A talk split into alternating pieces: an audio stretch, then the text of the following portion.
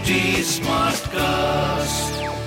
You're listening to a Hindustan Times production brought to you by HT Smartcast. Hello, these are the top news for the day. The families of the five Indians killed in Sunday's Nepal crash have left for Kathmandu to identify the bodies, people aware of the matter said on Monday.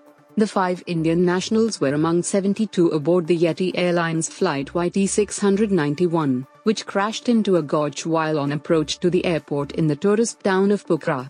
The deceased Indians have been identified as Sonu Jaiswal, Anil Kumar Rajbhar, Abhishek Kushwaha, Vishal Sharma, all residents of Uttar Pradesh's Ghazipur who were together on a holiday, and Sanjay Jaiswal from Bihar's Sitamarhi.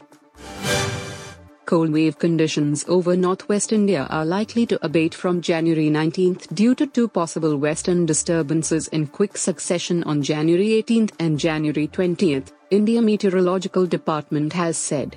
Delhi continued to shiver as Lodi Road and Safdarjung recorded a minimum temperature of 1.6 degree and 1.4 degree Celsius respectively on Monday, the IMD said. The United Nations Security Council has listed Pakistan based terrorist Abdul Rahman Makki as a global terrorist under its Islamic State of Iraq and the Levant and Al Qaeda Sanctions Committee. This listing comes after China last year put on India's bid to name the Lashkar-e-Taiba leader a global terrorist. In June 2022, India slammed China after it blocked the proposal to list terrorist Abdul Rahman Makki under the Sanctions Committee, also known as the UNSC 1267 Committee. Star Indian wicketkeeper batter Rishabh Pant thanked all his fans and well-wishers for their support and good wishes as he continues to receive treatment after meeting with a car accident last year. Pant said his surgery was a success and his road to recovery has begun. He also thanked the BCCI and government authorities for their incredible support.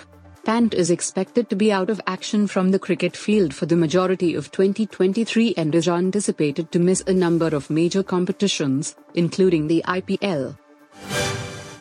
After the Pathaan trailer was released last week, the Delhi High Court directed Yash Raj Films production to add some changes to the film.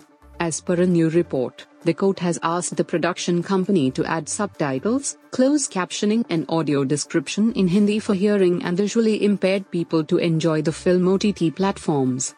It has asked YRF to submit the changes to the Central Board of Film Certification again for recertification. You were listening to the HT Daily News Wrap, a beta production brought to you by HT Smartcast. Please give us feedback on Instagram, Twitter, and Facebook at HT Smartcast or via email to podcasts at hindustantimes.com. Until next time. This was a Hindustan Times production brought to you by HT Smartcast.